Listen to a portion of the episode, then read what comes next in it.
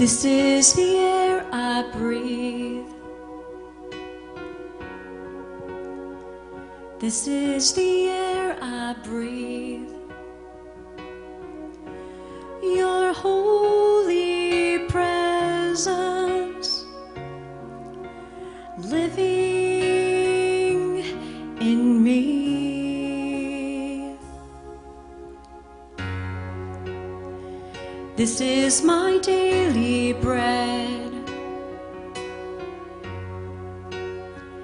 This is my daily bread.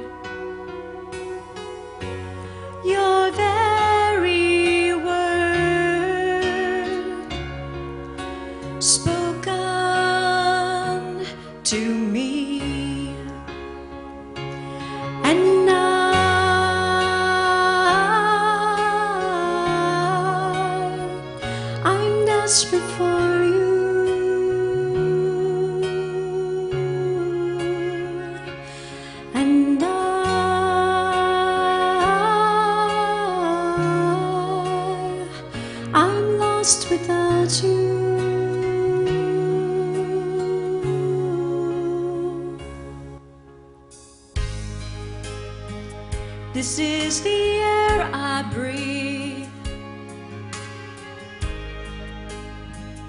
This is the air I breathe.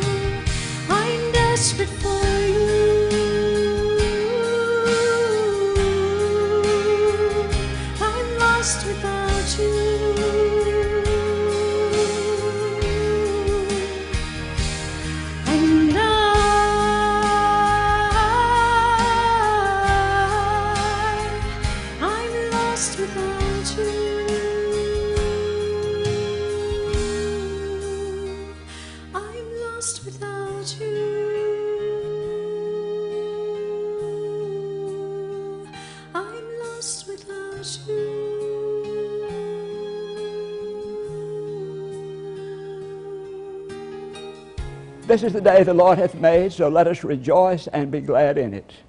It's always a joy to come before you on these Thursday nights, and I'm thankful to God for the privilege, and I thank you for watching.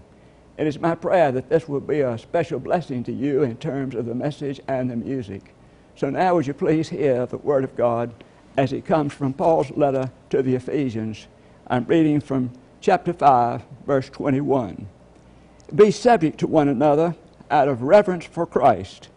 Wives, be subject to your husbands as you are to the Lord. For the husband is the head of the wife, just as Christ is the head of the church, the body of which he is the Savior. Just as the church is subject to Christ, so also wives ought to be in everything to their husbands. Husbands, love your wives just as Christ loved the church and gave himself up for her, in order to make her holy by cleansing her with a washing of water by the word, so as to present the church to himself in splendor, without a spot or wrinkle or anything of the kind.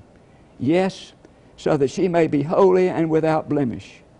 In the same way, husbands should love their wives as they do their own bodies. He who loves his wife loves himself. For no one ever hates his own body, but he nourishes and tenderly cares for it, just as Christ does for the church, because we are members of the body. For this reason, a man will leave his father and mother and be joined to his wife, and the two will become one flesh. This is a great mystery, and I am applying it to Christ and the church. Each of you, however, should love his wife as himself, and a wife should respect her husband. This is the word of God for the people of God. Thanks be to God. Let us pray.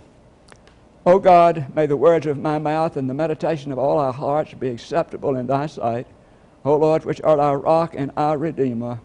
Amen. It's been a long time since I preached on marriage, with the exception of weddings or seminars. As a preacher, I try to preach on something that's going to affect the entire congregation. And not everybody in the congregation is married, nor should they be. But marriage is the basis of family life and is of critical importance to the welfare of humankind. In a recent Time magazine article, author Caitlin Flanagan wrote, There is no single force causing as much measurable hardship and human misery in this country as the collapse of marriage. In all honesty, who of us can really deny that? The hardships of collapsed marriages are many economic, emotional, psychological, scars of rejection, lifelong insecurities, behavioral problems, role confusion, and the list goes on and on and on. Not long ago, after performing a marriage ceremony, a young married woman raced up to me and she said, I appreciated your remarks on marriage, but the real question is how do you stay married? And I hope you'll address that topic sometimes. Tonight we are focusing on the crucial subject how do you stay married? Or how do you make a good marriage better? Let's begin with our scripture. Paul says, For this reason, marriage, a man will leave his father and his mother and be joined to his wife, and the two shall become one flesh. This is a great mystery, and I am applying it to Christ and the church. Each of you, however, should love his wife as himself, and a wife should respect her husband. Be subject to one another out of reverence for Christ. Now, Paul is writing these words to a society that doesn't think too much of women or marriage. You see, women were held in very low esteem in Greek, Roman, and Jewish society. And as a matter of fact, the marriage bond was always at the breaking point.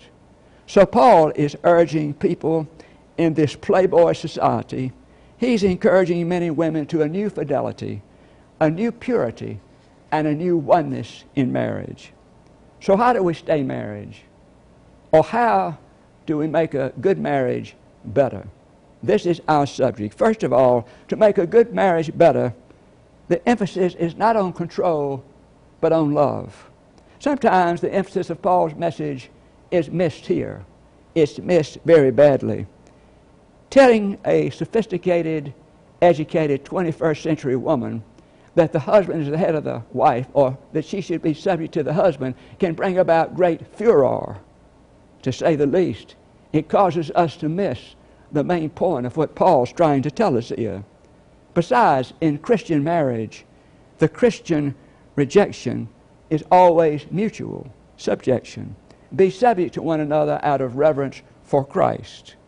Out of reverence for Christ. Hear me now the emphasis of Paul is not on control, it's on love. What Paul is telling us here is that we ought to love our wives and husbands as Christ loved the church. We ought to love each other as Christ loved the church. So, what kind of love is that? First of all, it is a sacrificial love. A sacrificial love. I think we can get to the bottom of this and understand it by thinking of the true story of Robert McQuilkin. Robert McQuilkin wanted to be the president of Columbia Bible College in Columbia, South Carolina. He adored his father, and his father was the president, and he wanted one day to take his place. Well, his dream came true. He did, in fact, become the president of Columbia Bible College, and he brought it to a new distinction. They fulfill the responsibility of producing young people to be missionaries around the world and including the United States and everywhere else. He did his job. But then something happened of a very serious nature. His wife developed the symptoms of Alzheimer's disease. It wasn't long before she didn't know anything about the family. She didn't recognize him as her husband. Soon, Robert McQuilkin made a decision. He gave up the presidency eh, of Columbia Bible College that he felt was his calling. He gave that up as an act of love to take care of his wife. Some realist came along and said, You know, you shouldn't really do that. She doesn't know whether you're there tending to her or not. Anybody can care for her. But this is what he said. He said, She may not know who I am, but the really important thing is that I know who she is. That is sacrificial love. Sacrificial love. It is also a priority love.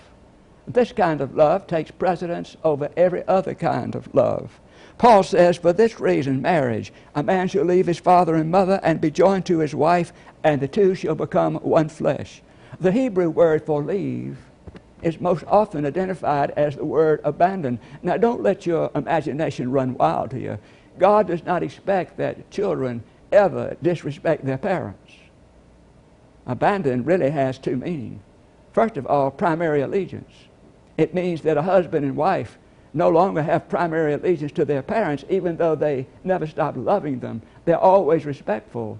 But now their primary allegiance is to their mate. It also means dependence. It simply means that they're not dependent upon their parents for support. They're dependent upon each other for support. And that is a critical thing to remember. You know, I once had some friends. They met on December 23rd, 1934. Well, on January 23rd, 1935, the husband gave his wife a single rose, one rose. This became a practice. Every month on the 23rd day, he gave his wife a rose. Even during the war years, when he was out of the country, he arranged for the florist to give his wife a flower every 23rd day of the month. How long did this go on? It went on 54 years until his death. A flower a month for 54 years. That is priority love. Then it's an understanding love. This minister kept referring to his wife as the better half. Somebody said, Why do you keep referring to your wife as the better half? He said, So she won't think she's the whole thing. Now, this is not exactly the kind of understanding love that I'm talking about. Charles Swindoll said that he had a rush of emotion. So one day he took a piece of paper and he wrote the words, I love you, and he left it on the mirror for his wife, and he went to work. Well, when he came back in, he didn't see the sign anymore. He assumed that she saw it and just simply put it in the garbage can and went about her daily work. But three weeks later, he and his wife went on a trip in her car. And there those words were taped to the dashboard I love you. They meant far more to his wife than anybody could have dreamed. But you got to credit Charles Swindoll for understanding how important those three little words are to a person's mate. I love you. Such an important message to a mate. It needs to be shown, but it also needs to be said. And then this love is a tangible, concrete love. You know, if love is to be understood and to bring about an impact, it has to be expressed. You know, I've been most fortunate. I am the recipient of the great tangible love of my wife. Recently, I wrote a front of a church bulletin, and I wrote a, a bulletin entitled 50 Years Overdue. It was my hope that I could express something to my wife of what she had meant to me for those 50 years with her faithfulness in all things. She's a wife, a mother, a grandmother, a confidant, a chauffeur, a cook, just about everything you can imagine. And she has been faithful and good and kind always seeking to help me and my ministry. I have been the recipient of a tangible, concrete love. And that's what the love of Christ is to the church. And then it is an enduring love. An enduring love. You know, frequently I say to young couples that I counsel for marriage, if you walk down that aisle thinking that if this doesn't work, you can get out of it, you will and society will reinforce that. But if you walk down that aisle thinking we're going to be together till one of us kicks out of here, you will. Why? Because you're going to work at it. The real key to lasting marriage is commitment. Commitment. Accepting commitment. We should stop trying to change each other. Then there is exclusive commitment, forsaking all others. Continuing commitment. You know, our commitment is not just once and for all. We have to make this commitment every day of our lives. And then growing commitments. Our commitment should never stop growing.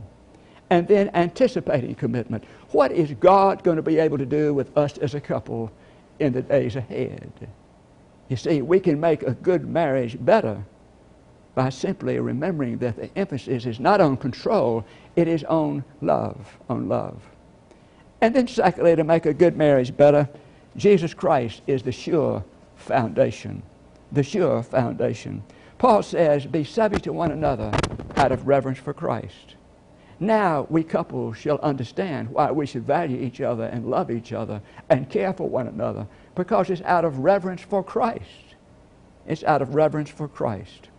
When a couple stands at the altar of the church getting married, they're not just making a deal or entering into some kind of legal contract. They're in the process of becoming part of a covenant. You know, the Bible is heavy on covenants. A covenant consists of two parts a promise and an obligation. You remember the covenant that God made with Abraham? He gave him a promise. He said, You're going to be a great name, you're going to have many offspring. And I'm sure Abraham liked that. But then he said, You also have an obligation. I want you to leave the place where you are, your family's home, your country, and go to a place where I will direct you. Now, this covenant consisted of God and Abraham, but there was also the Spirit of God in that covenant that would guide and help Abraham along. When we marry one another and we make this covenant, God is also a part of this covenant. When we stand there, we're doing something holy and divine. We are thanking God for the gift and the opportunity, and we're saying to God, God, I am going to do everything I can to have a Christian marriage if you are involved in our marriage with us. The late Cecil Myers, who was one of the great preachers of the North Georgia Conference of the United Methodist Church, said that marriage is like a three legged stool. He said the first leg is preparation, the second leg is love. The third leg is God. And it takes all of these legs to make a good marriage. Frequently, when I'm marrying couples, I tell them that marriage is like a, a wagon wheel. If God is the hub and the two of you are the spokes, the closer those spokes get to the hub, the closer they get to each other. Well, let me say that again. To make a good marriage better is to allow Christ to be the sure foundation. Paul said, Christ in you, the hope of glory. I don't want to say Christ in you, the hope of glory, but I say Christ in you, the foundation of a home built on solid rock. For no other foundation can anyone lay than that which is laid in Jesus Christ. To make a good marriage better, Christ is the sure foundation. And then, thirdly, to make a good marriage better, the word is practical. Now, beloved, I'm not going to stand here and pretend to be an expert on marriage. I'm not. But I do know that good marriages are not attributed to luck, or are they made in heaven. God made marriage holy, but we must make them good. Good marriages remember the practical. Jesus said, Let your light so shine before humankind that they may see your good works and give glory to your Father who is in heaven. The purpose of life is what? To glorify God. The purpose of marriage is what? to glorify God. So, how do we glorify God in our marriage? The first way we glorify God in our marriage is by making a commitment to permanency. The question in good marriage is not, do you love each other? That's an emotional question. And you can fall out of love just as easily as you've fallen into love. The question of good marriage is, will you love each other? Will you make a commitment to love each other? The second way we glorify God in our marriage is by getting rid of unrealistic role expectations. For instance, you're supposed to make me happy. You're supposed to bring me fulfillment. Stay the way you are. If only you could be more like me, clearing away unrealistic role expectations. The third way we glorify God in our marriage is by nurturing the relationship. I say to couples when they stand at the altar, in a little while this is going to be over and you're going to breathe easier. You're going to go away, come back, what then? Rule number one, nurture the relationship. Rule number two, nurture the relationship. Rule number three, nurture the relationship. And if there was a four through ten, it'd be the same. Nurture the relationship. So how do we nurture the relationship? It is the prayers we pray together, the friends we choose together, the joys and sorrows we share together. It's writing each other into our date books. The fourth way we glorify God in our marriage is by remembering the little things. It is said that when William McKinley was President of the United States, that he loved his invalid wife more than anything. And every day on the way to work, he would stop and she would be sitting in the window. He would stop and tip his hat to her as if to say, You're not only the First Lady in the United States, but you're the First Lady in my life as well. Someone said, Love is the most delicate flower that grows in the garden of the human heart, and it must be carefully cultivated. And it really must be carefully cultivated. The fifth way we glorify God in our marriage is by take the vitamins of a good marriage. Now listen to me, beloved. You have to take these vitamins every day. You don't just take them once in a while and thinking they're going to work. You have to take them every day if they're going to work. Vitamin number one, I love you. Vitamin number two, I need your love. Vitamin number three, I'm sorry I was wrong. Will you forgive me? Vitamin number four, may I help? And vitamin number five, thank you. Thank you. The sixth way we glorify God in our marriage is by having a good sense of humor. A young husband after the honeymoon said to his wife, Dear, would you mind if I point out a few of your little faults? She said, Absolutely not. She said, Keep in mind that it was those little faults that kept me from getting a better husband. The seventh way we glorify God in our marriage is by taking the initiative. If you want your marriage to work, it's always up to you, never up to your partner. It's always up to you. Not long ago, somebody said to me, Hal, I had to apologize to my wife and it wasn't even my fault. I said, Welcome to marriage. It's whatever it takes to make it work, but it's always up to you. The eighth way we glorify God in our marriage is by having a good forgivery. Dr. Arnold Lowe said, Why is it that married people won't realize they're driving each other to the intolerable by their unforgiving attitudes. Forgiveness is forgiveness. It's tying a bunch of ribbons around an old oak tree. It's a father running after a prodigal son. It's an innocent man hanging on a cross and dying to himself, dying to self. And then the ninth way we glorify God in our marriage is by keeping the triangle strong. A wise old man said, Except the Lord build the house, they labor in vain who try to build it. Someone said when that couple is standing at the altar, they're doing something divine. They're saying, Thank you, God, for the opportunity. Thank you for the privilege. And we all know that if you invite God to the wedding, He'll want to hang around for the marriage. If you invite God to the wedding, He'll want to hang around for the marriage. Well, it's this and all of this that will make a good marriage better. Let us pray. Lord, we thank you for our marriages.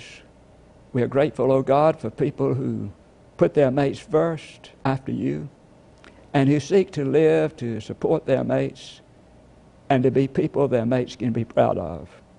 At the same time, we are grateful for our single people. We know that not everybody is intended to be married. So we're grateful for our single people, for their wholeness, and we ask that you would bless them as well. Thank you again for this time together. Thank you for your grace in our lives, for all good marriages, and for all good people. It's in your name. Amen. Thank you again for joining us for this broadcast tonight. I trust it's been meaningful. I trust you'll tell your friends and join us again next week. Before the throne, I stand in complete. Jesus died my soul to save. My lips shall still